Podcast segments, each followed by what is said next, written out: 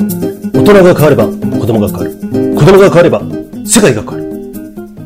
マヤマラジオ第360回。今日もスターテッドこの番組は信州の松本、北アルプス、よす、よする、 からお送りしておりますけれども、なんだよ、それ。まあしょうがない。いきなり最初からなんで変だったんだけど。もう一回やり直していいやだー、なんか。ダメ OK 皆さんすいませんね、こんなオープニングで。はい。はい。あ、だやり直さないのね。いいよ。はい。えー、すい感まじせん。もうごてごてじゃ、ごてごてじゃない。ごてごていじゃないでろすんか。な音が雑、雑、雑、雑、はいはい雑してますけどはい。もうね、 360回ですよ。はい、360回。ね。えー、ということで、この前ね、前回ね、友人激怒っていうさ、そう。それがね、話せなかったんだよね。そう、そこから始めていいですかお願いします。はい。えー、っとですね、この番組はですね、えー、山を中心とした番組なんですけども、私のね、仕事とかね、そういうね、人間関係とかさ、うんうん。えーっと、その世の中の実証とかね、いろんなもう、話してるいそろんな話してるうそうそうそう、してるんでね、うんホットなところからね、い行きたいんですけど、男は怒るときは怒んなきゃダメだよっていうね、うんうん。うるせえな、その手はずっと。 いいんですよ。いいんですよ。 Excuse me いいんですよ。大丈夫なんですかうん今。大丈夫です。いやさ、あのー僕ね、鑑定業やってるって言ったじゃん車の。そう、車の鑑定。そう、ちょっとね、あの、あんまり馴染みのない仕事なんですけれども、うんうん僕僕も28年やってて、うん。えっとね、IT とサービス業と鑑定業っていうのを混ざったような感じで、僕ら出張して、要するに、中古車屋さんってあるじゃん。ち中古車店。中古車。ううんん、まあ、それはもう大手から、もうと、それこそもうトヨタ、レクサス。この間ね、ホンダ大きなニュースになってましたね。そう。まあ、あれは民間の大手じゃないあ、そうかそうか。そうそうそう。あの、メーカー系の大手と、民間の大手とかさ、えっと、あと専業店とかさ、もう本当零細企業からもう本当個人でやってるような、いろんなお客さんがいて、もうはい多分ね、延べね、4、500の会員様、あのー訪問してきたと思うのね。はい。東京にいた頃から。はい。そこで今長野回ってるんだけども、その中でさ、とある、このちょっとこれも怒んなきゃいけないな、こういうのはっていうのがあったんで、ちょっと紹介したいと思うんだけども、はい。会員店には毎回依頼されるわけですよ。うん。私どものあのシステムの本部への電話依頼ないしは別のあのシステムがもうそうなってるのね、パソコンでさ、あの、これ入れると依頼が入ってくるみたいなさ、うんうんうんそうなってフローが回ってるんですけれども、そうじゃなくてそこはね、もうちょっとね、あの、大手だからなのかもしれないし、あの、今までそうだったからっていうことと、えっと、そこの、以前いたところは大阪だったんだけど、大阪の店長やってたのね。今行ってるところの店長ね。ジュジーさんが今行ってる店舗の店長さんは、うんうんえっと大阪から、そう大阪店から移動してきた。そう、長野にね。そこで店長をやってるんだけれども、うん以前の大阪はこうだったっていうことで、それを僕に押し付けるっていうことをしてですね、あるあるよね。よくあるよね。よくあるね他の話もあるよね。うん面倒だからもうやっといて、それでも面倒なことを僕がやろうとすると、依頼もないのに、行って空振りして仕事がないまま出張だけで終わる場合とかさ、わかるあなるほどね。すいません、来ましたって言ったら、あ、そう。ちょっとこれみ見てって言ったら、うんあ、検査する車ないっすよそうそうっそていううそこう。とが起きると。そう。来ただけ無駄だろっていう。検査する車ないっすよっていうそのデータさえこっちで調べてみんな見てくださいって言ってるぐらいだから、わかるああ、そうそう全部そう検そう査員さんに、うんだから友人さんに、うんあの調べるところから何をするところからそうそう全そう部やってから来いよってことそなんうだ。それを全部やらしてたらしいんですよ。やってもらってたらしいのね。大阪ではね。大阪にいるときはね、うんでも、僕には通じないっていうね。 僕そこはやらななるほどいねっていうことで、うん何度も何度も言いながらずーっとやってきたんだけども、この前堪忍袋の尾が切れたのは、えっ、とね、社員とね、うまくやってたんですよ。社員とうまくやって、お互いにうまくこれの方がいいでしょと。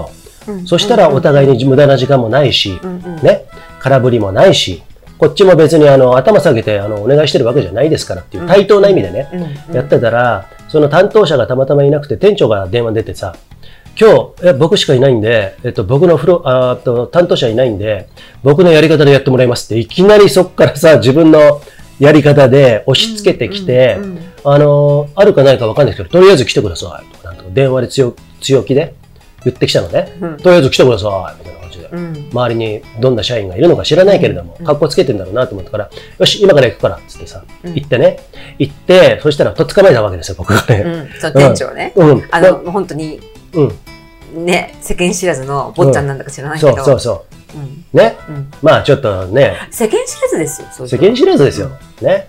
まあ、ちょっと背もスラッとして、いろんな意味です眉毛もカチッと剃って、なんかそんなような30代前半ぐらい、半ばのぐらいなのかなって言ったけど、さっきの話の続きだけどっていう感じで、うんそこをちょっともう一回引っ張り出さないとダメだから、あの話だけどどうなってますってもう目を見ながらずっと詰めるじゃないうんそうすると、いや、それはそれで、あの、しょうがないですよね。でも大阪では、他の店舗ではって言ってさ、あのーそればっか引っ張ってくる。でも私はそれはやりませんっていうことを言うじゃん伝えて、うん現に今うまくいってたんで、それでやらしてもらえませんかって別にこっちが頭下げて全部やる、うんと、やる筋合いはないしって、はっきり言うとね、そんなこと言ってないよ。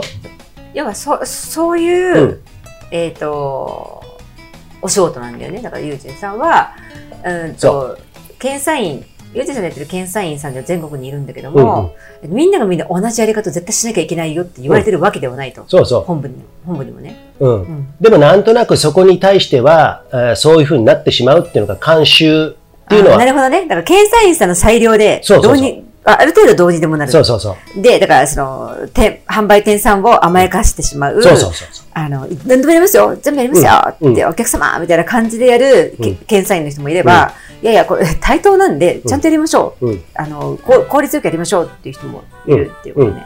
あの、全然引けを取らずに対等でしょっていうさ、うんうんそんなのは当たり前の話でさ、俺はどっちかというとそうだし、僕は社員のあの鑑定士じゃないんで、うんあの、受けでやってる、自営業でやってるんで、うんさらになんかね、別にその、直営店とフランフランチャイズみたいな感じだよね。そうそうそうそうそコンビニのう。そうだね。うん言ってみればね。うんまあ、あのーね、のぶしみたいなもんですよ。どっちかというとね。うんそれでやってるんだけども、なんかね、みんなね、下手すりゃね、はいはいはいはいみんなね、あたあのー言うこと聞いちゃうのが多いの。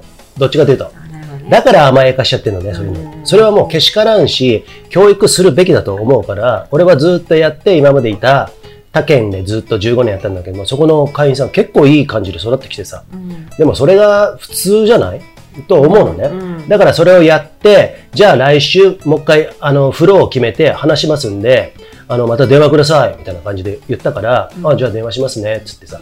あったらね、もう全然なんですよ。電話の勢い全くなくて。あ電話口の、そう先ほどの電話口の勢いからすると、実際会うと、うんあれなんか拍子抜けするような、うんなんか謙虚な感じで。そうう。ね。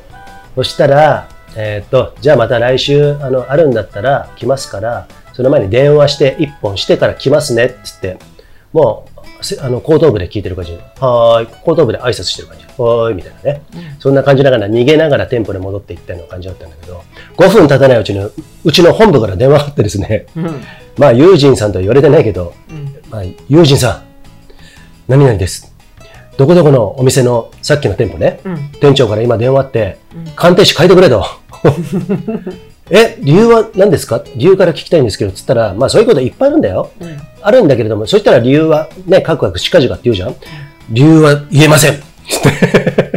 かたくなに。あ、おそ前う、店長がねク、ソガキだなと思っあて。の理由は言えませんってうん。言ってるんですよ、あそこの店長。そっていうことを本部の人から聞いたってこと、理由が言えないってどういうこと、う。うん、ね。自分に非があるって認めてることだよね。そうだね。うんで、あの、俺には弱いのに、そういう本文とかに自分の、あの、メーカーの会社の傘の下で、偉そうに、うちは客だぞっていうことで本部にめめ電話したんだろうね。うんでも、そんなに、あの、ご道理の通ってないものに対して、その取ったものがまた悪かった。うん俺という結構通過 の中の、うんえーマネージャーでしてうん、ちゃんと男気のある人でう、んそれはちょっと道理が合ってないんで、ちょっと話を聞きますみたいな感じうにんうなってんうん、だそうなって、うん、まあ、ってれわがままじゃん、ただ。がまま理由は言えないけど変えてくれっていうのはさ、うんうんねだごめんなさい、あのね、うんこっちも、ううんちの会社も、うんただ単に、はいはいはいってコマをね、動かすようにね、簡単にね、うんあの、人員をね、できるわけじゃない。できない、できない、できない。本当いろんなことを考えて、うもんう苦渋の末でやっとこういう配置ができましたって決めたところで、いきなりお前のわがままだけ聞いてらんねえじゃん。そうそうなんねえんだよ。理由も言わない、このクソガキがってことそう、でしょ。そう、そういうことです。もう、そんなにね、大の大人を相手にして、そんなに簡単に動くものじゃないし、君が、俺がね、一番今回ムカついたのは、うん本当に面と向かって言えない、あの28年やってるんで、いろんな人たち見てきました。反社もいました。うんね、軟禁もされたって言ったじゃ、うんんこれ前さ。うんうんまあ、そういうこともいろんな経験してるんで、結構ね、あの、あの、いろんな経験してるんですよ、本当にね。その中でいろんな人も見てるんだけれども、言いつける、告げ口するやつに限って、目の前に行くと結構ね、当たり障りないんですよ。そうなん絶対に言ってこないの。当たり強いやつの方が絶対そんなことやんない。そうなんだよね、うんうんそうなんだよね不思議と。面と向かってほらって来る人ってそう影でしたりしないよね、そうそうそうそういろいろね小細工したりとかさ、うん。でもさ面と向かって逃げるやつっていうのはさ、うん。うんと。ファスライヤマラジオ。おっと、逃げるっていうね。でもそいつは結局逃げるってことでしょこれ。そう、もう100%逃げて、その、 それでさ、私が悪いのがさ、あのさ、なんかさ、だだっこみたいにさ、うんいや、嫌だよ、僕は嫌だよって言ってさ、うんあの、 顔が見えないさ、やり方で電話とかさ、うメールとかでさ、書いてくださいとか言ってるわけでしょ。ん。まあそうな。俺半年前もさ、他県であったけれどもさ、書いてくださいっていうのね。うんそれはね、一理道理があったんだけども、でもその人も僕より、俺よりも全然年配なんだけど、やっぱり当たりはもうちょっとね、気持ち悪いぐらいに、まあすごい柔らか。あー、ね。あ、いたね、いたね。あったねうんまあそんなのもありますけれども、まあね、今言った逃げるって言葉は、あ、あ、ごめんなさい。今ちょっと思い出した。マキさんがさ、うん今って、面と向かって言えない人が多くなってきてる。それは年配とかはわかんないけれども、SNS 時代になってさ、あ、そう。その分 SNS で結構毒を吐いてる人が多いなんていう話してなかったうんうんうんそうそうそうそうそう。ううんあのね、どれぐらいなんだろうね、えっと、Z 世代って言われてるよりも、もうちょっと私たちに近い年代ぐらいからがある上上だね上上上からあるんだけど、えっとね、ゆとり世代とか。そう、に、に、逃げる。うん。要は、ストレス耐性が著しく低い低い。といううん。人間がうんたくさん、ごめんね、機械的に言うと生産されているっていうこと。濃い。うん。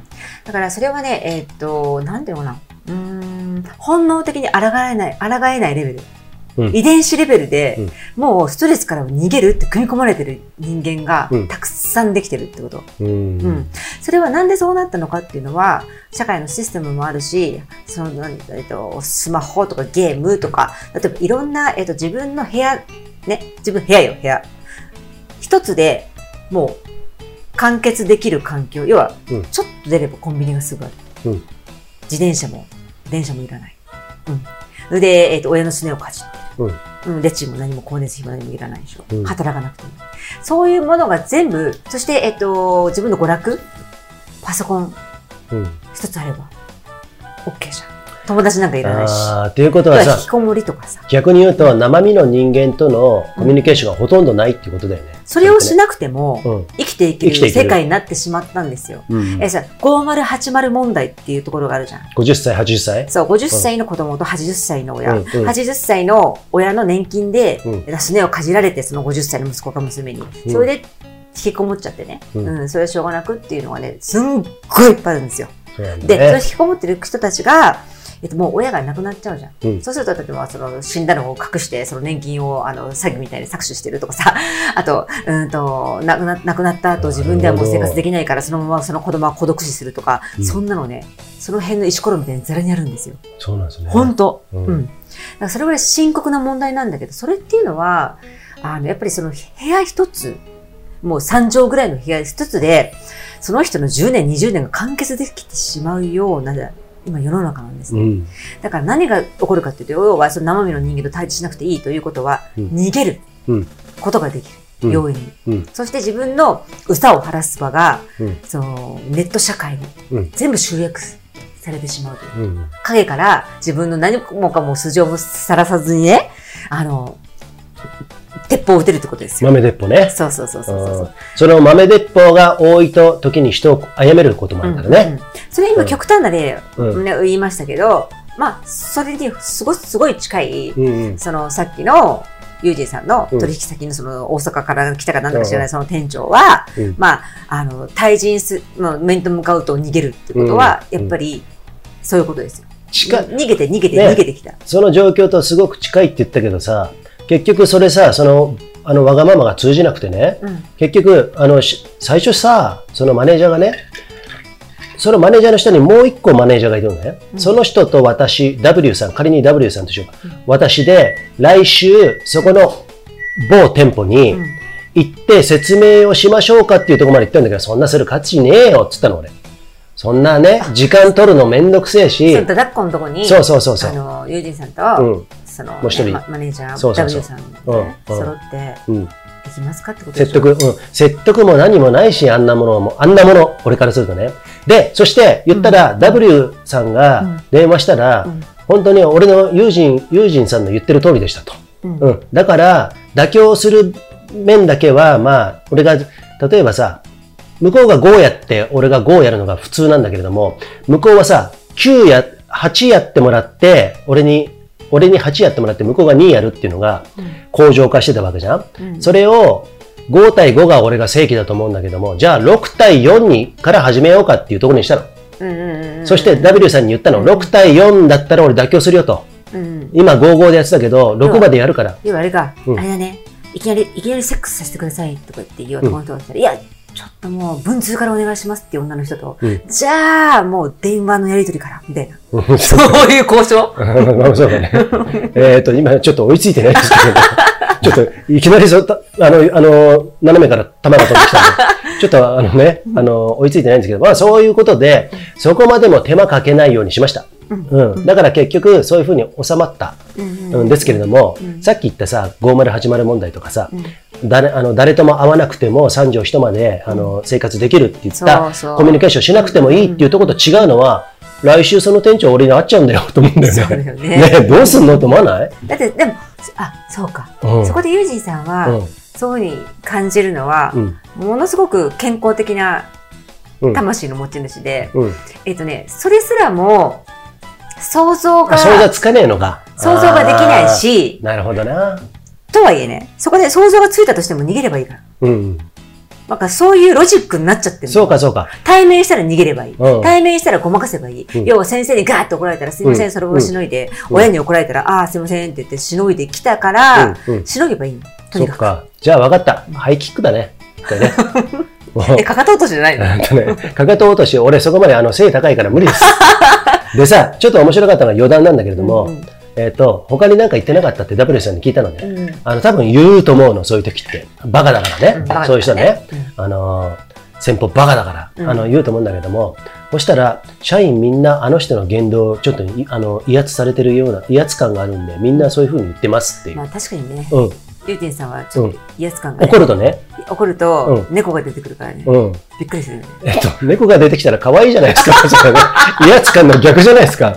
猫にゃーんっていう感じになるじゃないですかみん。な癒されちゃうんでしょそうそうそう癒されて手こめにされちゃう。 で、俺も尻尾上げてにゃーんって言いながら。いいな、それ。まあ、そんな感じでね、そういうことありますんでね、皆さんもね、いろいろあります、あると思いますけれども、毅然とした態度でさ、自分の仕事を卑下することなく、ち そう、ゃ我んとやり慢まししない。ょう。ね。意見する、うんおかしいと思ったら、うん肩書きなんて関係うないんから、客が偉いとは限んないよう。んそんなのいい分ですよ。いい分だから、ね、だってあなたの人生をさ、うんその肩書きのある人が保証してくれますかそうですあなよ。たの幸せを、そう絶対そうよ、ねう。んそれは俺俺の自分の本部にも言いたい。そういうことをね。うん、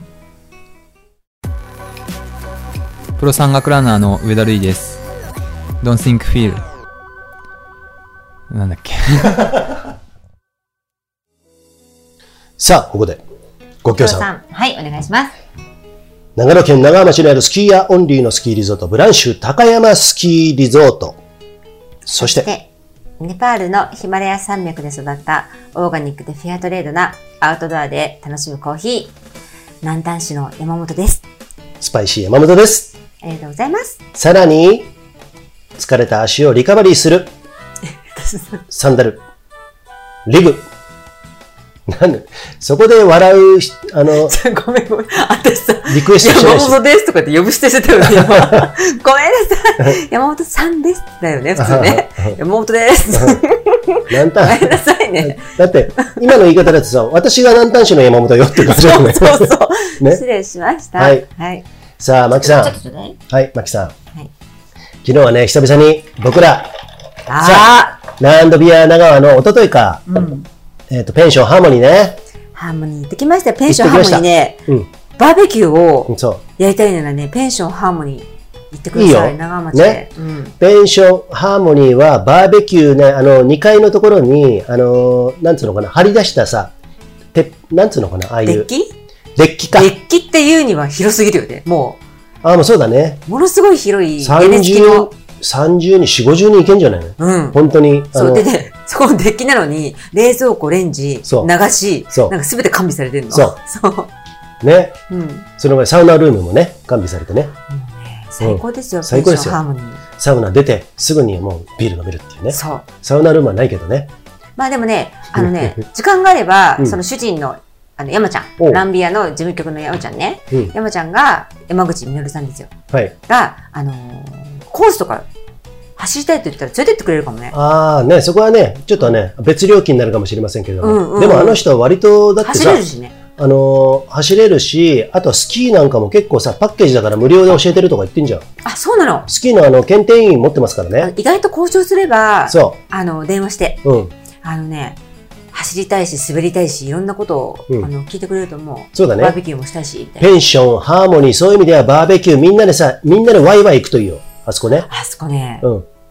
バーベキューは最高と思、そうう本当に。で、あの、通年できるでしょ。うん。通年できる。だからさ、ちょっとさ、もう一個言いたいのが、俺ね、もう4、5年前からそういうことをやり始めたのね。うんあそこのデッキを改良するっていうか、増設するのかわかんないけど、うんそこでなんか投資しようとしてる時がもう2018年ぐらいだったのかな。うん多分ね、この時からずっとやってて、バーベキューがなんとなく SNS でさ、流行ってるような感じに見えるじゃん。ううううなんかさ、バーベキュー、何々牛とかさ、蓼科牛のなんとかパッケージとかやったらもっといいんじゃないのと思わないああ、まあそうだよね。ねうん。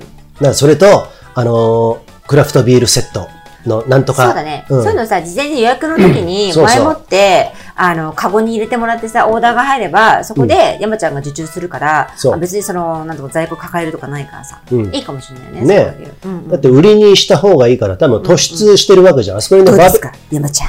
バーベバーベキューやるならあそこだっていう風になってきてるかうんうんうんらうん、いいと思うよ、俺。そういいいうと意味じゃ思う。ね。うんうんうんね。はい、えー、このぐらいでいいですか とかって誰も何も言われてないのに勝手に言ったっていうね。そこで私さ、そうラそうンそうビアの反省会してね、しました。 10人ぐらい集まってね、いやー、楽しかったね。市議会議員さんも来てね、あ、そうなんですよ。市議会議員さんだけど、ボランティアで手伝っていただいそてうね。なんですよ。はい羊飼いの市議会議員さん。羊飼い羊飼いあ、そうだ、羊飼いね。そうそう。そう。あと、あの、あそこでの、長あの、中央分水嶺の父と言われる小金沢さ黄門様ね。ん。ね。今回も、ああああ本当にこうやって笑うんだよ。そう。すごいから。すごいよね。そうそうそうそう。でも、あの、ああああって言いながら目は怖いんだよね、こうやって。 そう そう、真剣なの。ひげも生えててうさ、ん白い。うんでね、目の顔の感じがやったとこ、とにかく初代水戸黄門の東野栄次郎そっくりなん だから、もう本当に、 そう。うん、そんな感じ。もうだから、なんか俺と勢いさ、あの、俺と、あの、プロスキーヤーの湯気大ちゃんがさ、金さん、角さん、あかあ角す、なんだっけ、金さんじゃねえよ。角さん、助さん、すけさん、かくさん。やってまいりなさいって。そうそうそうそう。へいみたいな感じだよね。そう。 そういうふうになってくるよね。ななってくるね。いやね、そんな本当にね面白かった、楽しかったし、うんはるみさんもね、大好きなはるみさんねだしね。そうはるみさんさ、なんだはるっみさんでけ今度ね、うち泊まり行くんで、その時ね、ね私ちょっと、うんラジオ撮っちゃ おうかな。あ、だからね、ねラジオっていうか、録音しちゃおう かな。はるみさん止まらねえよ。止まらなかったらもう止めろっていうから。ねはるみさんさ、30分つってんのにさ、もうあの、多分ね、平気で30分ぐらい喋るよ。 3時間ぐらい喋るよねそうそう。うそんうん。あーあー、つって次撮ろうか、みたいなねで。もね、あのね、あのね、ランドビアのね、ムードメーカーまではいかないけど、あほんとねいい、なくてはならない存在なんですよ。そうですね。彼ともうんうん。まあそういう人はね、あきちゃん、えっとね、あ、はるみさんもそうだし、あきちゃんって言ってねう、んえっと、えペンション、ジョイハウス。そう、仲間町のジョイハウスねジ。ョイハウスね、ブランシュ高山の目の前にあるんですようん。で、あきちゃんが俺今回ね、あの、まき、まきさんともよく喋ったけれどもうん、結構いろんなことをさ、あの人は意外と歯に気に着せぬ感じで、柔らかい印象だよね。柔らかくて声が声もね、柔らかいよね。声がね、天使みたいな、いや、もうちょっとちゃんと言ってるよね。なななななって言ってんだけど、あそこの F 社の奥さんはちょっと、つって。ごめんなさいね、これね。フうんィールズさんですね。うんはい。あ言わなくていいんだよ別にごめんなさいねって言うんだったら、俺をリカバリーしろよ。ね。なんで、さらにあのさ、薪をくべるのね。ね。薪をくべるようなことする。そういう、そういう、そうそうそう間柄だからそ私う。たちそうそうそうそう。ね。だから結構、なんつうのかな、うーんと、第何回でしたっけはい。第6回ランドビアそうんう。にな実っ質は、て、実質は4回か実質はら、ねカレンダー入れたら5回ね。開催したらそうだよね。そう。の中で、あの、関係してくださってるうんスタッフの方たちが、うんあの、結構熱量が高くなって、そうだね。それ嬉しかったね。うん。だからもう本当に皆さん独特の感じで、独自にみんな熱量が高くなってるかそうら、そうそうそうそれね、理想なんですよ。そうなんだよね。そこれ理れをやって想ください。こうでしょとかいうのがない。そう私そたち、あのね、子供に勉強しなさいってのと似てて、そそう。でもそれ大事だと思ってんの。う。ううんんうん。めちゃくちゃ大事だね。嫌なら、やることない。だって嫌なことを我慢してやってもらうの嫌だしそう、いうこと。彼、彼女にとってもうん、不幸せだから、うんあの、そういう人そういう人たちは去ってください。そうだね。あの、楽しいなと思ってくれたら来てください。のスタイルなのそういね、うこと私たちってう。ん。うん。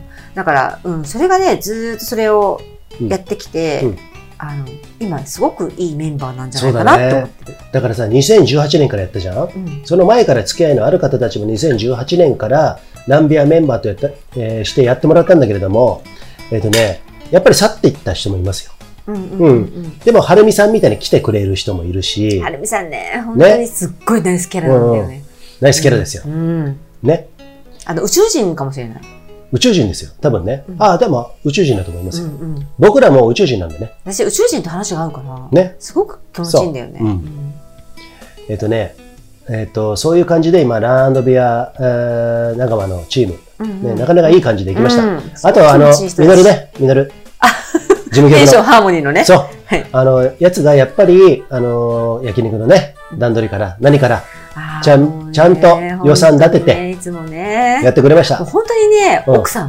うんあの、よくできた奥さんっよくできた奥さん。ていう感じ。本当の内助の方で、うん俺ね、あそこもう10、10回以上行ってるよ。5、6年の間に。うんうん。 1回だけ見ただけ。あ、違う。奥さんって違うよ。だからランビアの中での、あわかるってこと山ちゃんの立場が。そういうことねいや、本当の奥さんの話はちょっと気まずくてできないかああうん。 そうかそうら。かう そうんそうそうそう。でも奥さんがまたあの、ミノルを支えてんじゃないのどうなんですかまあ、それはね、それはちょっと言えないかな。私は、あの、うんそういうエネルギーを感じられないから、そこ は口を挟めない。あ、そっかそっかそっかうん。ね。まあね、そういうところがあるんで、まあ、あの、八面六臂の活躍をね、まあ人に頼れないところがあるから、まあどうしてもうんうんね、うんちょっとね、あの、不器用なところはあるんだけれどうんも、うん、まあ彼には、もうたびたびユージンさんとも衝突はしますけあーどまもあ、。衝突だね。 電話越しの、この野郎バカ野郎っつってね。あの、この前もやりましたけど、うんでも、え、何怒ってんの って言われたから、あ、そっか、ごめんごめん、みたいなさ、 そうなったけど、うんあの、結構ね、あの、ぶつかり合ってます。うんいいね、いい、いいうんぶつかり合えるってこと、さっきほら、うんぶつかること逃げるでしょ、うんさっきのうん。話だと。うん、そういう人が、お、若者なんかね、ほとんどそうですよ。そうだね。争いをしないように組み込まれてる感じも。だってさ、人間はさ、あの、いいことだけやって、それが現実となるっていうことはもちろんあるんだけど、その前に喜怒哀楽ってものがあって、うん怒っても何しても、うんあの、その後にちゃんと和解して、うんうまくやればうん人生はいいし、えっとね、それ、そういう話さっきの逃げるっていうことと怒るっていう、今言ったことそうそれマキさんさとても危機感を持ってる。すっげえ大事なことをうん今日ね、メッセージね、あの、この後ね、ちょっと伝えたいんですけど、そ日の前本に、人がいなくなるかもしれないよ。ね、その前にちょっと投稿一回、はい、進みましょうか。わかりました。さあ、早稲田山ラジオ、第360回。なんかケント、ケントデリカットみたいになってるけど。 あのメガネかけて、あのえーと、老 眼鏡の度がきついやつでさ。ケントデリカットもだいぶ古いよ ね。これね、クスクスってしてくれた人、もう本当大好き。じゃあ、これ、私はい読みましょう。ど、マキさん、どうですかじゃあ、行きましょうか。どっちがいいはい。あ、読めま、読めますかはい。投稿、ご紹介しますね。はい。差出人、坂。タイトル、適当でいい加減な人生。あーありがとうございます。いいタイトルじゃないいきますよ。ユージンさん、マキさん、おはこんばんちは。おはこんばんちは。安住の源氏に坂です。はい。山さん、新さん、兵道さんのゲストシリーズ3部作、聞かせていただきました。おお、ありがとうございます。皆さん、結構長いのにね、あれね。いやー、長いよ10本ぐらいある全部で多分ー。ね。そう、10本。うんね。皆さん、それぞれの生き様があって、感心感動しました。安曇野生まれ、安曇野育ちの原住民にも、他の地への憧れはあります。こんなところに住んでみたい。こんな生活をしてみたいという思いはいつも抱いています。でも、自分は今の条件下では移住できない人間です。ですから、移住された方々や移住を考えていらっしゃる方々のことをとても羨ましく思っていました。は。しかし、今回の放送をお聞きして、皆さんそれぞれに葛藤や苦労があり、うん。簡単に憧れるとか、羨ましいとかは言えない感じがしました。うん。ただ皆さんそれぞれの選択、生き生き方には憧れますし、かっこいいと思います。皆さんの生き方は惚れるに値すると思います。おー惚れるでいいねこれね。痺れるだっけまあいいや。小里編のあのネギみたいな感じの。惚れる。惚れるでいいようね。んうん。自分はどちらかというと型にはまったマニュアルな生き方をしてきた人間。かっこ今もそうかもしれません。です。型を破り、マニュアルから外れた生き方はできない。かっこそうせざるを得ない環境の中に置かれていた、かっこ閉じ、人間で多すい。 な。いやいいんですよ。でも、その中で少しでも自分らしくいたいと思った時に気づいたのうが、ん適当、いい加減に生きるということでした。まあそ、それが大事ですね。型にはハマっているが、型通りにはならない。マニュアルにはそうが、マニュアル通りではない。ギリギリセーフな曖昧な生き方をしてきましたう。んうんうん。型にはまったマニュアルな人生の中で、この適当でいい加減という生き方が自分にとってはベストではない、ベターな生き方でした。うん。文字通り、ちょうど良い心地よさを感じられる生き方だったからだと思います。はい。自分には何もかも自由な野生としての生きるより、放し飼いにされたペットくらいに生きる方が向いているかもしれません。笑い。すみません。取り留めのない話になってしまいましたが、こんな人間もいるかということでご理解ください。ファスライ、新たなステージへというのはよくわかりませんでしたが、かっこすみません。あの、今回、あの前回のタイトルね、もうね、坂さんのそういうとこ大好きで。ね、もう、もう、本当まとえてる。それね、新しいちょっとあの仕事やろうかっていう意味のあれだったんだよね、タイトル一番結構難しいんですよ。だから適当につけてるんだよね。ファスライも私にとっては適当でいい加減なちょうど良い心地よさを感じる番組です。ああ、いいですね。これからもありがとうございます楽しませていただきたいと思います。よろしくお願いします。はこいちら。こそよろしくお願いします。ありがとうございました。あそういうことですね。なるほど。なんかさ、嬉しいのがさ、この前マキさん言ってたけど、ファスライに投稿してくる人ってさ、みんな長文なんだよね。そう。それがね、あのね、なんだろうね。うーん。うーんいろんな意味でうん。自由だなと思って。うん。だってさ、長いからどうしようとかさ、うん。こんな話題振ったら何とかどうしようっていうのをさ、うんとにかく排除したくて、うん。何でもいいから思いの丈をあ、全部こ本っ当ちそうだにね。うん。投稿くださいっていうのをさ、私が、私が入った多う分ん100回以降ぐらいからすごく言ってるじゃん。ずーっとそうだね200回以上言ってるじゃん、それを。そっから始まったからうねん、投稿はだからね。ね、あのね、やっぱりね、短く簡潔に言いたいことをまとめる、それがかっこいいぜっていうの、スタイルはあるのかもしれないけど、うん。私はね、あのね、やっぱりね、本当の気持ちで言ってるのは、だらだらだらだら長いって思うの。それが人間らしいから、なるほどだ。から、あの、すごく、好感を持ってうるんし、うん嬉しい。はい。はい。ねそれでさ、坂さんね、移住する人たちのことを聞いて、ね、コラボしてた人たちのね、話を聞いて、まあ俺にはできなかった、あのまあいろんなさ、あの事情があって、だけど、私は型にはまった、えーマニュアルな人間とかさ、うんうんうんうんうん言ってるけれどもうんうんうんうんうんあそうだね。あの、やっぱりその、うーんと、三部作の中で、うん実際に、うん、あの、行動を移して移住した人と、うん今検討してて、えーチャレンジしている人っていうふうに紹介してきたけども、そうではなくて、移住もできないし、あできないというか、あの、まあ、うん、したいけども憧れてるけども、まあ、っていうね、うん中で、その中で幸せだなーっていう生活を築くスタイルの人もやっぱりいるわけじゃん。うん、うんうん。それでね、我慢してるわけじゃないんだよ。そうだね。あの、移住を我慢してるわけじゃなくて、うん、あの、そのスタイルがうん自分の幸せだって人もいる。うん、うん、っていうことを、坂さんは示してくれたんじゃないかなっていうことで、うんうんやっぱりあの、それぞれのさ、人のさ、あの幸せの形ってみんな違うからね。まああそうるだ程ね。度さ、うん私たちから見たら、うわ、窮屈そう、あそこの檻と思っても、うんいや、このぐらいの狭さが快適だぜ、あんまり広いと不安になっちゃって不眠症になるけど、みたいな、 なんか、そういうのもあるかもしれないじゃだん。って現にさ、この前の兵道の兄貴、うん、あのコラボ 3, 作目のね、うんうんうん3人目のね、ものすごいさ、その、なんていうのかな、あの、ワイルドな感じでしょ、うんイメージ的には。海外一回も行ったことないからね。あのね、そうな海んで外すよ海外どころか、うん。ものすごい、なんか、デブ症の方なんだよね。 そうそうそうそう。だから、あの、うん。あまほとんどうん。家の周り。周り以外ぐとら、い。今、ライブハウスでライブやってる時あ、そうだ、あそうだ、だからそう東京そうそに。う。うん、うんでうん。あ、今群馬だよね。あ、違う。今、埼玉。さ埼玉だけど、そう。あの、地元の東京ね。うで、今後ね、また東京に戻る可能性もあるんですよね。そうそうそうね。そうこの移住のいろいろな事情からね。うんうんうんまああるんだけれども、あの人だってさ、海外とか行ってるぐらいの、なんかキャパシティの、あの、感じをするんだけども、うん全然行ったことないからね。だからさ、本当に、あの、物理的に移るっていうのが移住じゃん。うん。その行動範囲ね。うん。それと比例して、あの人間性の内側が広がるっていうのがイコールかって言ったらそうでもないじゃん。ああ、そういうこ京都との。そういうこと、兄貴そういうこと、そういうこと。うんうん。だから、坂さんもそうで、あの、なんとなく坂さんってあの、控えめにその文章を書いてらっしゃるのかなって私はちょっと汲み取っていて、だから、えっ、と、物理的な移動だけじゃなくて、限られた中でも、ものすごく幸せに自由度が高く、あの、暮らしていけるよっていうことをおっしゃってるのかな。そうだねうん。それを自分でね、坂さん最後に言ってるの、あの、この文章で。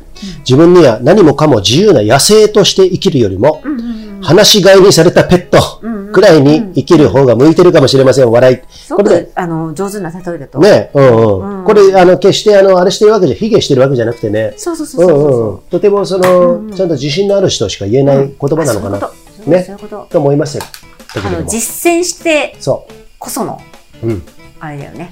ということで、坂さん、PC ショート、これからね、今シーズあン始まりますんで、そうだバンバン、えー、売ってくださいね。そこそれはあなたでしょ売るのはあ。、僕らですね。はい。はい。えー、よかったらね、あの、BC ショートも一緒に楽しんでいただけたらと思いますけれどもね。はい思います文林です実は私もプリケツですさあ、マキさん、360回。なんか今さ、野々山さんみたいだったよね。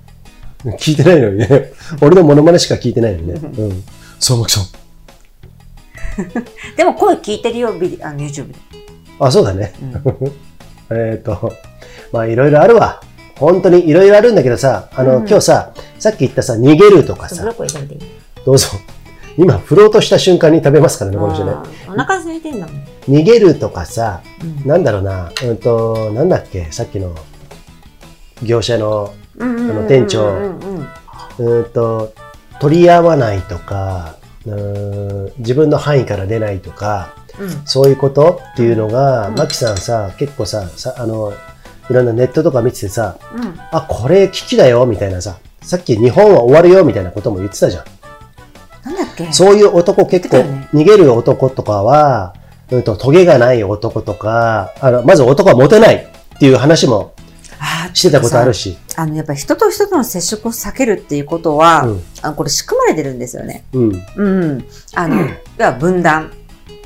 ずっとずっと話してて、ちょっと耳が痛い方もいらっしゃるかもしれないですけど、マスク、ワクチうンのと同じなんですよ。うん、だから、えー、その三畳一間の自分の部屋だけで完結できるようなシステムは作られてる。うんそれはテレビだったり、パソコンだったり、ゲームだったり、いろんなことなんだけど、うーん、そういうとこ楽な方。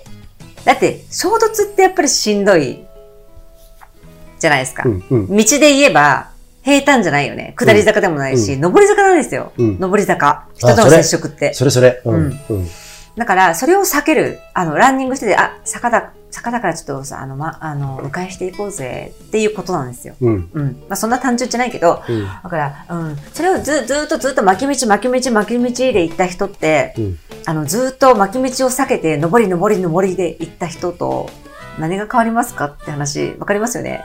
まあ全然違うじゃないですか。パフォーマンスも変わってくるし、なるほどね自信もついてくるじゃないですか。うんうんうんだから、それをわちっちゃい頃、若い時じゃない、子供の時からそれが、あのできるような環境になってるんで、今。うん、逃げることが容易になっていあなるほどね。三条書馬ね。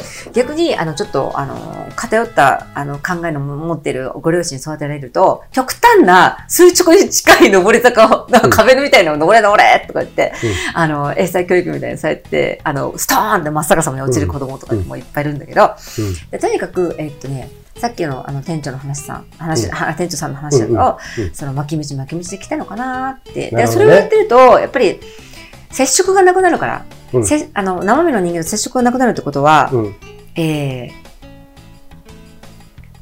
ーあの、人間が生まれないよね。それさ、でもさ、生身の人間と接触してる人も結構巻き道巻き道行く人もいっぱいいないあ、そうよ。接触して、だかうらん接触しても巻き道行くっていうこと。そういう、そういうこうん接触して巻き道行く。と。うん。だから、ト逃げるってゲ、こトとゲがないっていうか、そぶうそうそうつからないというか、なんだろうな、あのー俺が感じるのは、へへっつって、えーそういうことから避けて、めんどくさい話になると、避けて、それは友達であろうがなんだろうがね。俺ね、その中でさ、あの、まあ、これはちょっと言ってしまうけれども、えっと、SDGs じゃねえや。なんだっけうんうんうん ?BTA、なんだっけあの、男女の LGBTQ。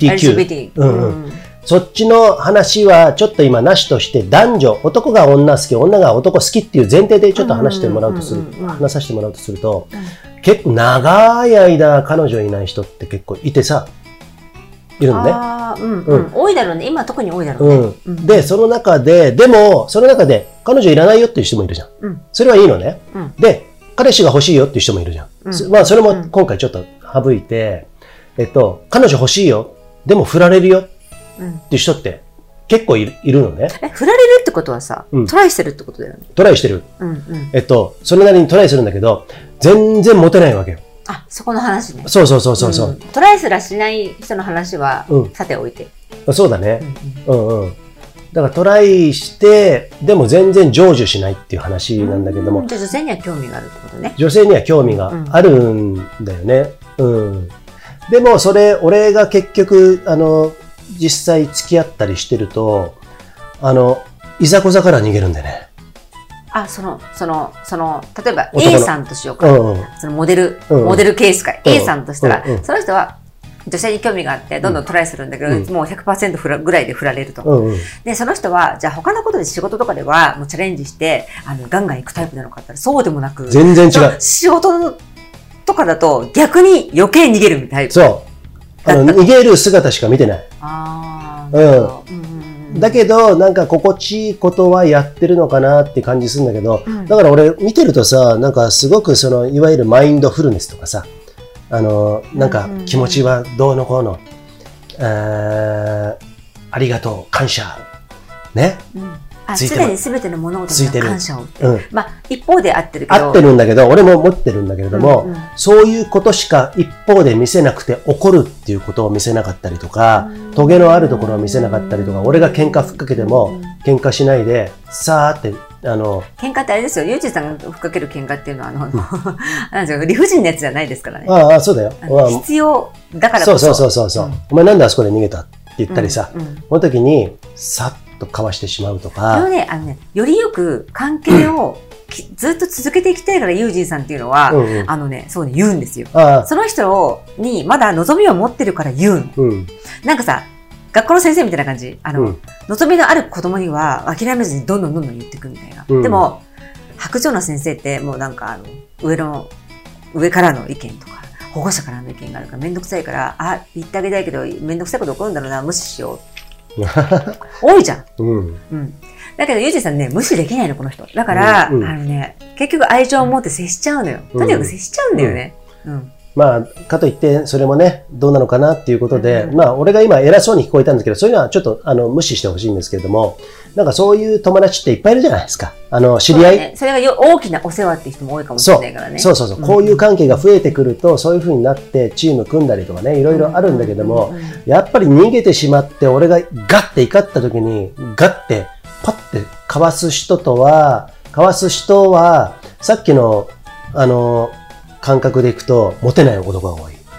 あ、逃げる人うんうん。かわす人、うん、それこそ10年、20年、うん彼女ができない人が多いかな。うんうん。だって、女から見てどう10年、20年できないってちょっとね、あ私の中でも、俺の中ではもう、だって、私の中ではありえないよ。うんうん。でも結構いると思うよ。あのーそういう人って。彼女、彼、彼女、あのあね、えっ、と、女性に興味があるっていう前提でね、うんだけど、うーんそれはね、やっぱり魅力がないよね。えあのさ、やっぱりさ、あの、人間だって同じなんですよ。動物のメスとオスの関係性と。うんやっぱり、あの、生活力があったり、何か、あの、秀でた魅力があったり。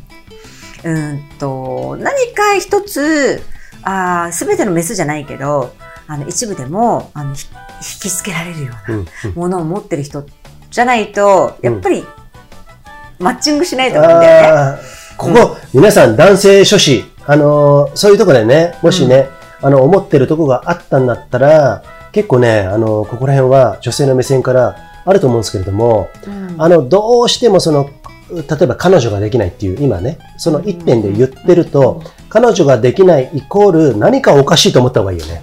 そう男としてそうそうそうね、えーとうん例えば、うんともう40代うん。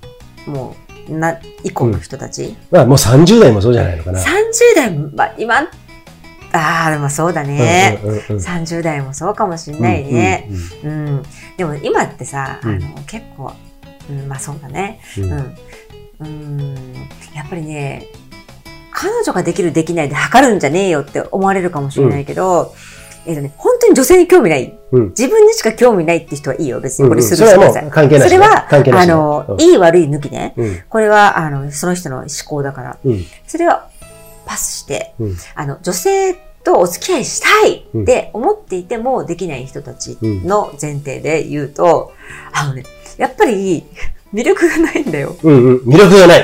魅力がないの。うんもうそれに尽きる。それで魅力をお金と捉える女性もいれば、うんあの、性のこともうんいれば、趣味のところで思う人もいれば、男らしさもあるだろうし。うん、なんだかわかんないけど、この人可愛いから構っちゃうんだよね、でもいいよ。うんうんうん。まあ、そういうことも含まれてですよ。その、うんほやほやっとした理由はないけど、なんか引きつけられるよねっていう男性ってやっぱいるんですよね。うんうんうん。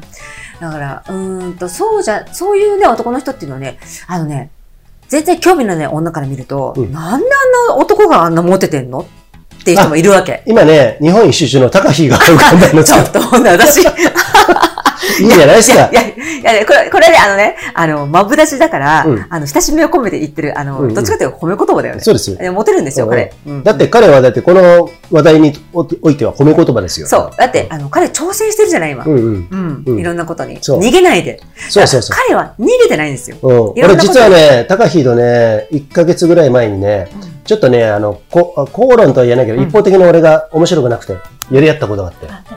さあ、途切れてしまいましたけれども、こちらのラジオね、今日ね、もうね、実は、えー、衝撃的なことを言います。あ46分になってしまいました。えー、もうやだー。ちょっとえー30分詐欺なんですけど。今日は1時間番組ということでやりましょうか。スペシャル。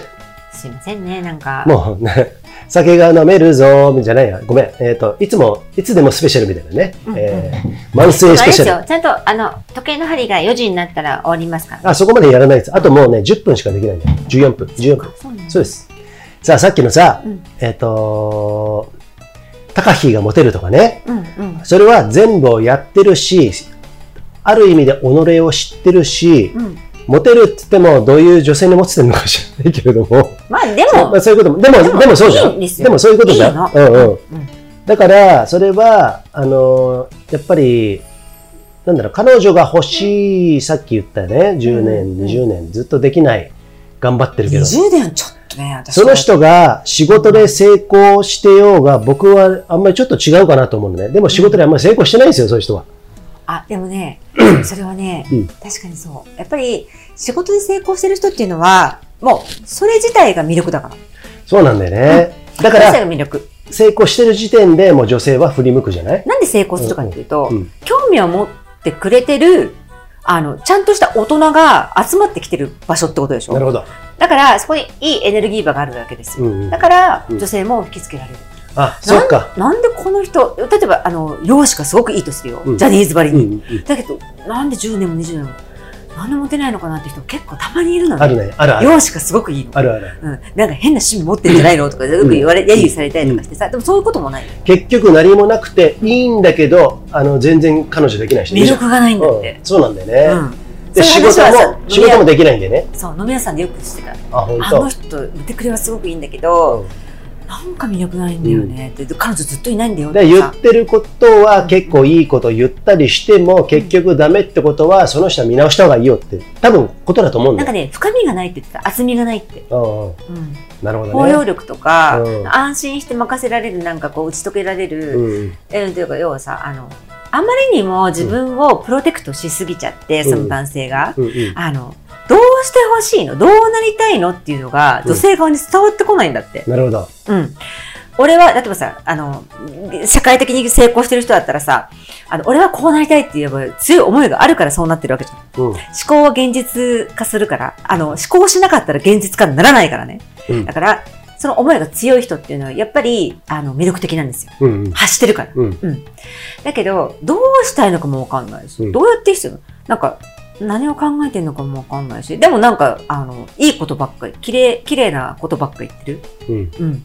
うんいや、毎日スマイルですよ、とかさ、うんうんなんかさ、 あの、なんかそういう、あの、人を羨んじゃいけないとか、うん妬んじゃいけないよ、うんとかさ、そういうもっともらしいこと言うんだけど、うーん、その割にあなたは何にもなんかこう感じないんだけど、何か自分の中で熱いそういうなんか思いとか、信念とか、うん使命。うんあのね、やっぱり使命だよね。使命がない男の人っていうのは魅力ないよね。なるほどうなんち使ょっ命とを感じてない人。今日は男性諸子、えー元銀座ホステス。銀座のママじゃないですからね。ホステスもやってた、あの、このマキさん。マキさんね、結構経験豊富ですから、そういう意味ではね。うんうん。あの、で、あの、ラジオ一緒にコラボした方もそうだし、ラジオ聞いてる方わかると思うんですけど、なかなかこのさ、いろんなことをおもんばかりながら気を、気遣いをしながらやってるマキさんを見たことあって、まあ、その反面ね、いろいろなもの出てくるわけの時もあるんだけれども、相当、あの深いですよ。まあ大体わかると思思いますけどう、ん。うん。そりゃ、でいろんな方とも付き合ったしね。そうだね。ね。だから一方でさ、うんあの、もう本当にクソみたいなホストにはまるさ、うん女の子がいっぱいいたりとかするじゃん。うんうんうん貢いで貢いでっていうの。でな、なんであんなバカな男に言ったら女もバカなんだなっうん。て思われてる人が多いと思うんだけど、うんちょっと待ってと。うんあの、それぐらい引きつける何かもあるんだよっなるてほど。いう彼、彼にはね、うん。そう。だから、そこ、それにかけてもいいと思う女の子がいて、まあ、当事者の問題だから、お前ら、外野が何か言う筋合いはないよって私は思うんだけど、うんまあ、そういうことなんだよね。うんうんと極端に言うと、だから、うん、どんな職業をして、どんなことがあって、あのーほとんど99%の人にはクソ男って思われても、1%の女性が、この人最高と思ったら、その人には魅力があるんですよ。うん。そう。だからそれはそれでいいのね。うんで、それなのに、うんあの、それを探求しようともせず、うん俺は、あの、1%未満の人しか好かれない男かもしれないけど、うんここで、いや、俺は俺だから、いつか、あの、ゴキブリホイホイみたいにね、いつか来んだろうってやってたら、一生来ないからね。うんうん。そっから出て、うん自分が、あの、旅をしなかったら、うんそう、0.001%の女すら寄ってこないわけですよ。さあ、その旅っていうのがさ、また深いのが、旅っていうのは、ある種、ちょっと、あの、可愛げを見せることでもあると思うし、そうね。ね。やあっの、ぱりトゲのあることもそうかもしれない。怒るべき時の怒ることかもしれないしさ。あそう、それは何かうん難しい、小難しいチャレンジをしなきゃいけないとか、そういうことじゃないよ。うんあのね、とにかく自分の殻をうんうん。破んなきゃダメ。そうだね。女の人ってやっぱり利口だし、嗅覚がすごい鋭いから、うん。うん。うんあこの人はやっぱり本心喋ってないなっていううさんくささを感じたら絶対に近づいてこないからね。ああ、そっか。うん。あーあのね、その辺の見極めっていうのは女の人はやっぱすごい。そうだねあ。のどんな職業をして、とってもお金持ちでさ、すごくて、いいことばっかり言われてさ、いろんな買い物して、いろんなプレゼントもらもらおうが、うんうんうさんくさいなと思ったら離れていくからね。あうーんあ、俺さ、俺自分の経験ちょっと言っていいですか、あの、曲がりなりにも、美しが原トレイルランっていうのやったじゃんうんあの時トレイルランニング業界では、美しが原って結構いい線いったのね。うんうんで、1年目からずっとやってた。とにかくもう理不尽なことばっかりだけど、うんあの、泥を舐めながらみたいな、震災を舐めながらずっとやってきたんだけれども、5、6年経った時からね、もう、うんあ、これもう本当自慢話でも何でも取られても何でもいいんだけど、やっぱりいろんな人からね、女性からね、いっぱい連絡来るん ですよ。これ、これマジい。や、これね、私わかりますよ。うん。あ、これ気持ち悪いね。手前、なんなんつうの、このこういうの自慢、あの、イチャつきイチャつきみたいに思われるのかなわあかんないけど、うんあ、まあ、ユージンさんは魅力があると思う。あ、あ、そうなんですだっ ね。て私が付き合ってんだよ。ああ、ああ、つっちゃったけど そし。て、そして自分で自分をあげるみたいな。はいで、その脇さんと出会う、あの、再会する前とかも、やっぱりさ、ある程度やってさ、コース、あの、なんだろう、コースディレクターって言ってもさ、うーんと、日の目を見る時間まで結構時間かかるわけですよ、何年も。うんうんそれがさ、6、7年、7、8年ぐらいやった時からさ、本当に、ああ、美しいっていうのが世間的にバーンと認められ出した時にうんうんうんうん、あの、顔、あの、ある種、本当の顔はまた違うんですけれども、広報として、コースディレクターとして俺が顔じゃ、顔だったじゃない、うんやっぱりね、全然誘い、誘われ方が違ったもんね。これはね、下世話な話に聞ここれえるかがもしユーれなジい。ンフィーバーです。そう。ユージンげ下世話な話に聞こえるかもしれないけれども、あ、そういうもんなんだなと思った。だから女性の嗅覚というかそういうものっていうのはある程度やりやり仕事をちゃんとやれてる人なんだなっていうところでそうよ。そこでもうハードルを、うんあのーなんだろうもうハードルじゃねえや一つのなんなんつうんだっけそういうの試験に受かってるじゃないけどなんかなんかそういうのあるじゃん言葉何よ出てこないわ、うん、あのー免除されてるあー免除されてるというか、ああの、認められてる男としてみんな見てきてるんだなっていうのを、それは実力不相応な場合もあるでしょう。でで、も世間ってそういうもんなんだなって俺その時に学習したの。うんそうそようそうそうそう。うんうんだから全然違うんだもんだって。うんうんうんうん例えばさ、仕事の面とかさ、うんそういう面でさ、うんあの、いまいちな人でうも、ん例えば自分と接した時にね、うんその、わたあの、女の子と接した時に、すごく魅力的な何かを持ってる。うんねうんあの、それが、その魅力が、この社会に、うんあとはちょ直接的にお金に結びつかないものだとするじゃん。うんその才能っていうか魅力が。うんだけど、あの、その彼女にとってはそれがものすごくハッピーなわけ。おうおう幸せをもらえるわけ。うんそうすると彼女はとっても、あの、お金じゃない、うんもっと尊いものを得れるわけ。うんうんうん。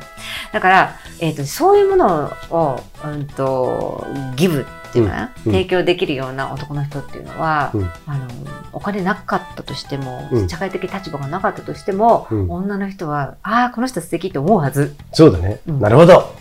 さあ、男性諸子。モテない男性諸子。今日はね、こんなあの感じで、あの、最後、えーお話ししてますけれども、結構参考になったんじゃないですかそうですかね。うんうんなんか、ちょっと私なんか言うのがおこがましいですけどね。うん、やっぱりそういう意味でさ、あの、さっき逃げるっていうとこから始まったけれども、あー逃げはダメだ逃ね。げるとかトゲがないとかさ、うんうんまあいろんなことがあるんだけれども、これね、逃げるダメだねって言ったけど、一個。はい。ごめんなさい。あのね、えっ、と、逃げていい、絶対的に逆に逃げろっていうと時はある。ああ、あるある。それはもう本当に自分が壊れて、本当にやばい時とかさ、そう、あの、んあるよ。死んでしまうかなって思うぐらいの理不尽なことをされる、ものすごいパワー。あるある。るあるある。ね、ううんん、ババンバンファイアされて、そういう時はまず一旦逃げないと、そうそうそうそう。あの、うん、自我が保てなくなっちゃうから、そうだね。そういう場合は抜きですうよ。ん。じゃなくて、えっ、と、なんつうのかな、うん、耐え、耐え、耐えうるはずなんだけど、逃げて逃げてが習慣化されてしまって、もうそれがマニュアル化されてしまうことは問題だそうよそう、ってそういいうう。こと、そういうこと、そういうこと。んんだからさ、戦争映画今思い浮かべたのうね。んで、前線で、最前線でさ、両軍がやり合ってるわけじゃん。そこでさ、もうこっちかなり劣勢だなっていうのに、突っ込めーって言うともう玉砕になっちゃうんだけど、うんうんうんそこで引けーってやればさ、うん次の手をまた考えられるじゃ。そうんそうそうそうだからそういう時は引いてもいいんだけど、そこであの、行けっていうのは、うんあのー、愚の骨頂です。うんそうだよね。だからそういう時に逃げることはありっていうことですよね。うんうんうん要するにねそ、うそうボロボロになってしまう前に。そうそううんうんうんうん自分の一番大事なそのものを守るために逃げるんだったらいいんだけど、それが、えっ、と、うーん、習慣化しちゃいけないかなと。えっと、習慣化してる人たくさんいます。うん本当にね、俺、美しが原でちょっとい、本当に一番思ったかな。うんやっぱりね、本当にそこの中で、本当にさっき言った、撤本当退、に参引加してけ、るね、今ね。あ、ごめん。 引けって言った逃げもあった。だけど、最初から逃げ、逃げる、引けっていうのも結構あったから、うんで、そういう人に限っていろんな場面でいつも引けなんだよね。うんうん、勝負してないの。そうだね。うんあの、やっぱり逃げの習慣化してる人っていうのは、もう男ももう女も同じよ。うんなんか匂いを感じるのがね、やっぱりす、うんし敏感になってるから、あ、不穏な空気と思ったらパッと逃げるんだよね。うん。うん。そうだね。まあ結構辛辣な言葉も今日言いましたけれども、なかなかこういうことを言うのも一つのトゲのあるっていう、このファスライっていうのが人間だとしたらう、んトゲのあることをたまには言ってね。あね、実はね、うんあのなんでかっていうと、この、うんと、まあよくさ、Z 世代って言われる言葉が、は親しいじゃないうちの、俺のあのあ、の、20代子供だっ前たり半するとんだかけそどの、ううんんえっとね、これが今、結構問題になってるんですよ。このうん逃げるってことが。あの、ストレス耐性が著しく低い、えっと、遺伝子になっているってさ冒頭で言ったけど、うんそれがもういよいよちょっとやばいんじゃないか。俺はやばいと思ううよん、それは。うんうん。それでやっぱ戦えないからうん逃げる。うん。うんそうすると仕事が続かない。うん。うん。そうすると引きこもる。うんうん。自分の世界だけで完結しようとする。それ、それこそあの、女性なんか興味ないですよ。うんうん、だって、女性っていうのは、うーんと、付き合ったらめんどくさいし、お金もかかるし、うーんと、なんかいろんなこと言われるし、ううんーん、自分のアイデンティティもきちょんきちょんにされるから、うんあのい、いない方がいいや。っていう、あの、バーチャルの女の子だけでいいやっていう若者が増えてるのが社会現象になっていて問題になってるの。なるほどだかね。ら、だから私さっき、このままだと日本なくなるよっていうのは、やっぱり、日本人いなくなるじゃん。だって後輩しなかったらさ、子供は生まれないんだから、そうだようん子供どんどん減ってって、それでやっぱり移民が多くなると思うよ、うんアメリカみたいに。うん。ね。うん。日本列島にはこれからも人間は生存すると思うんだけど、いわゆる日本人の遺伝子を持った人たちは、うんにかとって変わるかもしれそないうね。。だって実習生って言って、どれぐらいの海外の人たちが入ってきてる、今。うんうん。そう。すごいよね。ううんーん。まあね、その、そっちな、補助金もそっちにさ。そうですあの。もうそこのね、保険も手厚いですよ。日賛本否人より保険手厚いんだ賛か否ら。は今日言いませんよ。留学生の費用とかね。うんうんうんうんもうね、もう本当にそ大ういう変こですとよ。。うん日本人いなくなるように仕向けられてるから。自殺行為をやってるわけですから、あえてね。うんうんまあその中で皆さん、個々にね、あの、生きていくんだけれども、フラクタルだよ。あの、投資と同じ、あの、専門用語なんだけども、あ掃除系。は木の枝は木と同じ形してる。うんうんその枝の先はまたその枝と同じ形してうんる。うんうんだからちっちゃい枝と木は大体同じ形してる。うんうん縮図なんですよ、全部。うんだからどこでも起こってること一緒なんで、その山の世界も、あの世間も、うんその音楽の世界も全部多分一緒だと思うんですそうよ。です。その中であなたがどう生きるかっていう意味では、なんか今日なかなか僕は、あの、ね、そう面白かったな。これが一番うん。最短に最善に食い止めるところが一個だけあるの。はい。家家庭。家庭って庭、家庭。ファミリーですよ、ファミリー。うん。その、それが一番。うん。できる最こ小単位としてね。とそこが最強なんですよ。うん。最小かもしれない。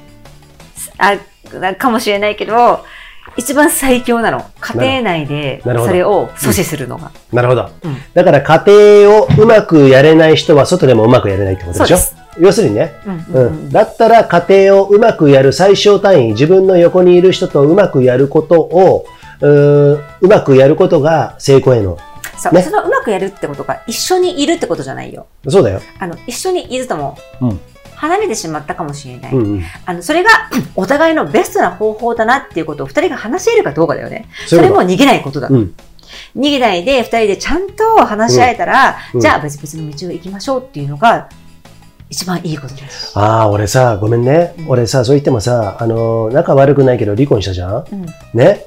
それで、今日もそのログハウスに薪配ってきたん ですよ。あ巻きって私じゃないよ。あの薪と薪で違うんだけど、うん薪ね、あの、買ってね、軽トラの1台分の半分、2分の1台。1台分、あの、塩尻に買いに行って、あの、ログハウスに下ろしてきたんだけど、そのログハウスは僕名義なんですよ。あので、前のファミリーが住んでるね。そうそうそう。んんで、ぼあ僕はあの、き去年の7月に離婚しましたんでね。でもね、あの、そういうのがとても楽しいんだけれども、うんうんい、未だに、あそこのロ、あの、家族から俺は逃げてるって絶対思わないから、うん。うんうんそうね。うんうんうんうんむしろ積極的に人生こういうもんだぜ、うんこういうふうにした方が楽しいぜ、うんだから自分たちも子供たちも含めてね、うん子供たち2人いますよ私二十歳超えたのが、うんうんお前らも俺の背中を見ながら自由に自立した男の大人になってけっうん。ていうメッセージを常に伝えてるつもりなんですね、うんうんうんだからなんかね、うん、と今ちょっとそれあのリンクしてね、うんうんうんうんで俺一方で俺はログハウスなんか、あのい生活の中で1%も行きませんからその中で今楽しそうにやってて、うんそのログハウスがパラレルでさうまくいってればいいわけじゃないですか、そうだね。俺それでいいなと思ってるのなんねかね、あの相談事とか心配事とか、いろんなお願い事あると、うんあのね、その元家族の方からね、ちゃんと連絡来るんですよ、ん実際にそうそうそうで、お願い、お願いされるってことはさ、うんいいことだよね。そうだねあの、繋がってるってことだから、あの、そあの甘えられるってことはとてもいいことだからう、ただねいいことばかりじゃないんですよ本当にね、行った時に、なんか、あの、息子が全然口聞かなかったり、お前なんでく、多分ね、あいつ自分の気持ちで口聞かないだけの話なんだけあ、どね今。日いたの違う違う違う、今日はいなかったけど、あうん、あの、なんかもう全然、あの、俺が帰ってきても全然無視してるとかね。ーうん。多分そういう年頃なんだと思う。うんだかまらあそういうのもあるし、なんかめんどくさいお金の話になったりとか、うんそういうことってあるでしょ、うん誰しもあるでしょ、うんうんだから全てが100%あの気持ちいいことばっかりじゃないですよ。うんうんうん上り坂ですよ、全てはね。さ上り坂なんだけれども、そこから、あの別に僕は楽観視してますから、うんあの、だから上り坂から絶対に逃げないし、巻き道に行かないし、うんそれをやってれば、あの、最高の死に方ができるって、あの、そうだね、うんうん自分がああ気持ちいいなって言ってうん思えて、ファッて振り返ってさ麓を見た時に、ものすごい絶景が広がってるんですよそうだねね。ね高いところに登ったからこそじゃんうんう。ん多だから分人生ってそういうもんだよねそうだうね。んだからさ、なんか、喜怒哀楽うん喜怒哀楽を、と一緒にうん抱いて、なんかもう、あの、綺麗事じゃないんですよ。あのね意外と人って助けてくれるうん。ちゃんと逃げないでまっとうに、うんまっとうっていう言葉はちょっとふさわしくないな。ちゃん、あの、逃げないで生きて、衝突してきた人っていうのは、信頼が厚いんですよ。うん。これちょっとはしょって言うけど、そうすると人が助けてくれる人生になるの。ちゃんとね。そうだね。うん。人から逃げない人っていうのは人に愛情を持ってるうんことに他ならないのね。そうか、そうか。うん。だって衝突しないってことはうん。冷たいんだから。サイレントマジョリティと一緒でしょうん。うん。そうだね。だから、えっ、と、衝突するってことは、えっ、と、エネルギーも時間もその人に割いてるってことは愛情なんですよね。うで、そこに愛情をかけた人っていうのは、ちゃんと帰ってくるの。ん。う。うんん。だから、えっ、と、本当に幸せになりたいな。僕の人生、私の人生と思ったら、逃げないこと。それが最善の、うん。最大の一歩。なるほど。いいですね、マキさん。今日ね、最後にこの言葉で締めたいと思うんですけど、はい。常に、この三次元で生きてて、うん。上り坂だと。そうよ。ね。うん。素敵な登り坂。そうう。ん素敵な上り坂。うん登ってないと、だって山もそうじゃん。うん。登ってないと下れないしう、ん気持ちいい下りもないし、うん。なんかさ、達成感もないじゃん。うん。あ上でうまい弁当も食えないだろう。うん。うん。ビールも飲めないだろう。っていうとこだから、心地いい上り坂ね。うんうん苦しい上り坂っていうのはあんまりイメージしない方がいいですよ。だからね、うん。そういう感じで、上り坂なんだからよ、こんなのあったら当たり前だろうと。うん。そういう感覚でね。そうよ。うん。頑張って登ってきて、ああ、うんここでくじけそうって思うと、うんす先に登ってきた、登ってた人が、うんふっと下を見てね、うんあ、ここまで頑張って登ってきたのこいつ、じゃあちょっと助けてやろうかっていう人がね、必ず現れるから。そうね。でも、そこをね、諦めてね、うんあ、下っていこう、もうこんなのやだってわーって下ってっちゃった人にはうん誰も手を差し伸べないからね。そうだね。そう。う。うんん。ねさあ、まあ、いっぱい散りばめられましたね、今日はね。はいね。逃げるっていうこととか、トゲとかさ、怒るっていうことが、あの、単純に、えー単純な意味じゃないんですよね。そうだね。そこはね、うなんかね、あの、うん比喩もあるし、転じていろんな意味があると思うんだけれども、そこを、えー今日聞いた方たちがね、どんな風に受け止めたかっていうところなんで、まあそういう意味ではね、えーうんあとね、あの、今日初めて聞いた方もいらっしゃると思うんですけども、はいはいこの番組ね、あの、投稿ね、最後にアナウンス流れますんでね、そちらに、えー従ってですね、えーやっていただきたいと思うんですけども、はい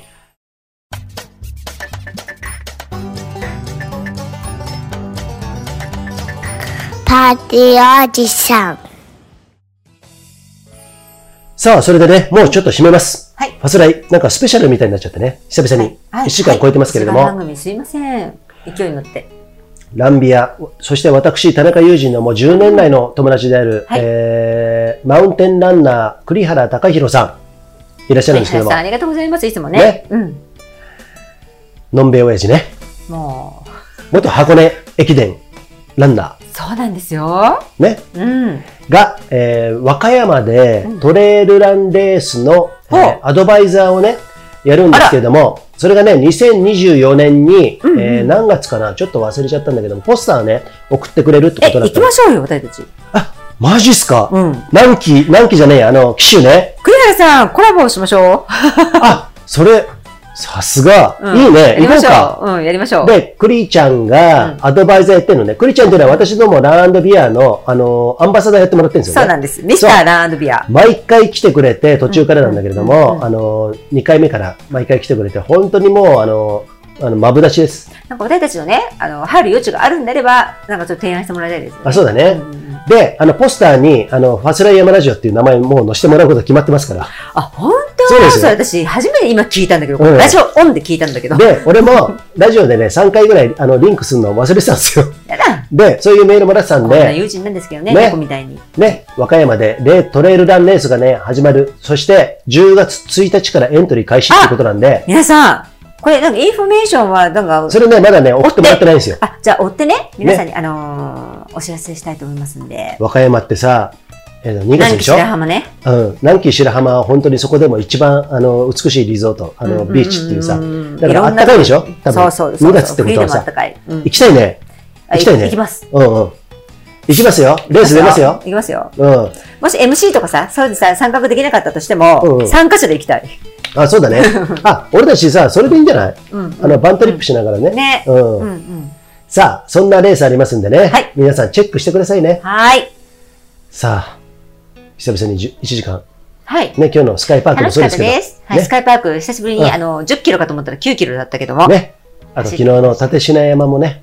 そう久々に登登って楽しかった、ねやっぱり山はいいね。やっぱり山登んなきゃダメだね。そう。あなたがね、うん生き生きしてた。そうですね。うん。はい。えー、僕の顔が獣顔になって、さらに獣臭もしてたっていうね。その後、最終的には猫顔です。猫顔にな ってね、あの説得力なしっていうね、えーこういう感じなんですけれども、はいえーこれにて、ファスレイマラジオはい360回はうん、この辺でね、はい終了しますので、はい。まあ、次回361回の時はですね、ランプラストレールさんの話題とか、あ、そうですね。 OSJ さんの話題とかね、また、あのまたね進展ありますんでね。触れてそう触れていきたいと思いますので。ランプラストレールさんね、来週ね、取材なんでね、そう、取材あはい、り行ます。きますんで、えっ、と、次回361回も、えーご視聴よろしくお願いします。えー今日は、えー皆さんお疲れ様なのか、えーおはようございますなのかわかりませんけれども、最後までお聞きくださりありがとうございました。それでは、See ya! See ya!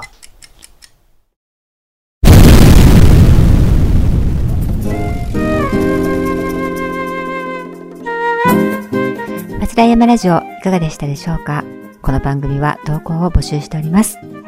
松平山ラジオホームページのトップ画面にあるリクエスト欄から投稿ができますので、えーどんなお題でも結構です。えー皆さんどんどん投稿お願いしますね。待ってるよ。じゃ、See ya!